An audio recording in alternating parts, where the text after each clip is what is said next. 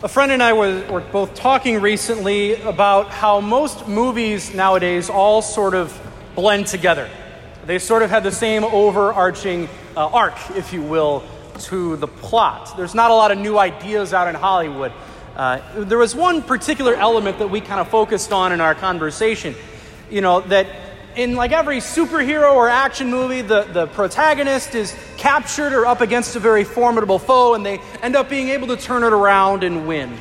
Or maybe that romantic comedy, someone who's down on their luck and can't find love finds their soulmate.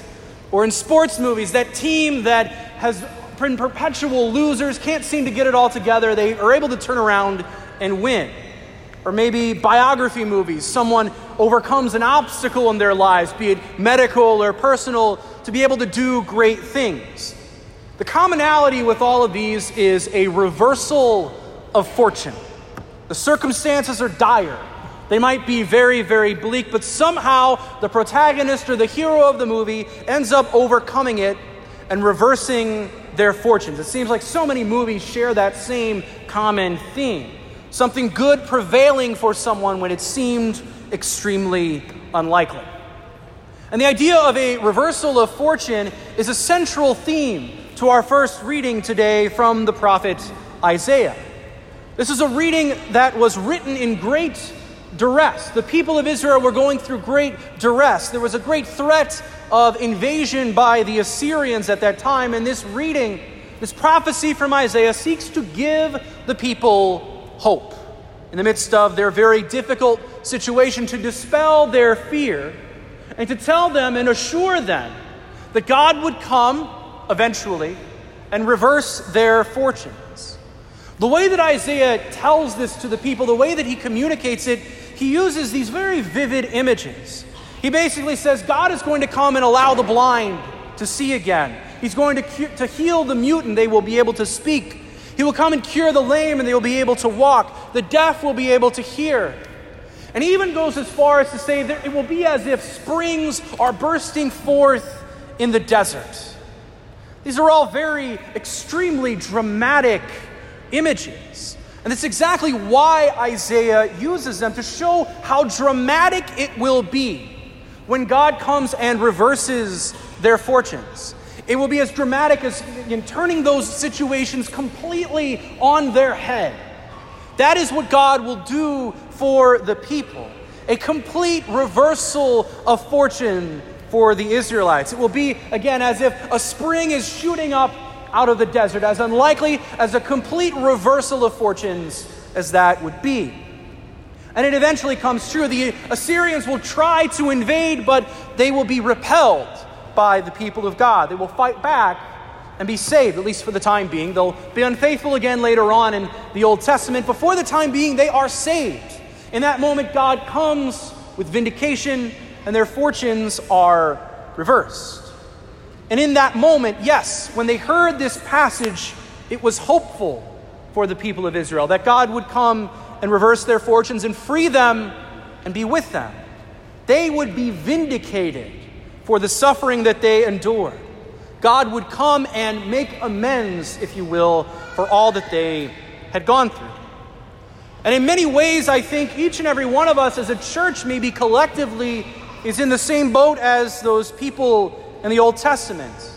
We see scandal afflicting our church, scandal after scandal, and maybe those of us, the faithful, are kind of in that same duress as the people of Israel were back in those times. We are going through a great period of affliction as a people of God. And I dare say all of us would love for God to come and reverse our fortunes, to cleanse and sanctify our church that needs it so very badly. But I think this reading should give us hope this evening, brothers and sisters. And in fact, I think these last few weeks, ironically, have given me great hope for the first time in a while seeing many brother priests and zealous lay people speaking out so much and so loudly in our church that what was kept in darkness for so many decades can finally be brought to light. It's a difficult process, no doubt, but one that can only end with purging and cleansing our church of evil. And that can only be a good thing for us. That process of reversal of fortune, I truly believe, is beginning. Maybe another way we can look at it is it's sort of like driving in a car. It's an image I like to use a lot in the confessional, where you, you got your windshield in front of you, and at, at night you can't tell if that windshield is dirty. You can't really tell if there's dirt or grime or little bugs all on it. The only time that you can tell that there is dirt there is if light is shining on it or if it's during the daytime.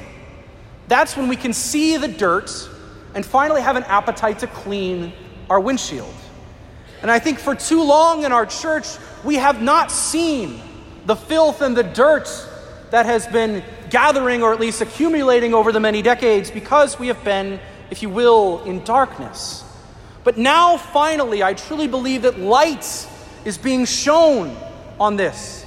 And so we now see the need to cleanse and clean up our church from corruption and evil. And there finally, at least, seems to be an appetite for this. And this, brothers and sisters, gives me great hope. Even though it probably will get worse before it gets better, I do. I firmly, I firmly have great hope that the fortunes of our church and us as a people of God are in the process of being reversed, we could say, just as God promised in our first reading today. And I hope and pray that it will be as beautiful and as dramatic as God healing that deaf man and that mute man in the gospel today, or springs of water bursting up in the desert. It will be that dramatic, that much of a U turn for us. Because we know that our God is a God who keeps faith forever, who is just to those who are oppressed, who sets captives free. We know that He will raise us up who are bowed down today in shame and reparation. So, this week, brothers and sisters, let's be people of hope in the midst of great difficulty and affliction. To take these words of Isaiah to heart, to maybe read them sometime during the course of this week to remind us that God will come. And let us today and every day praise our God who reverses the fortunes of those in tribulation, heals those in pain, and comes with vindication for all.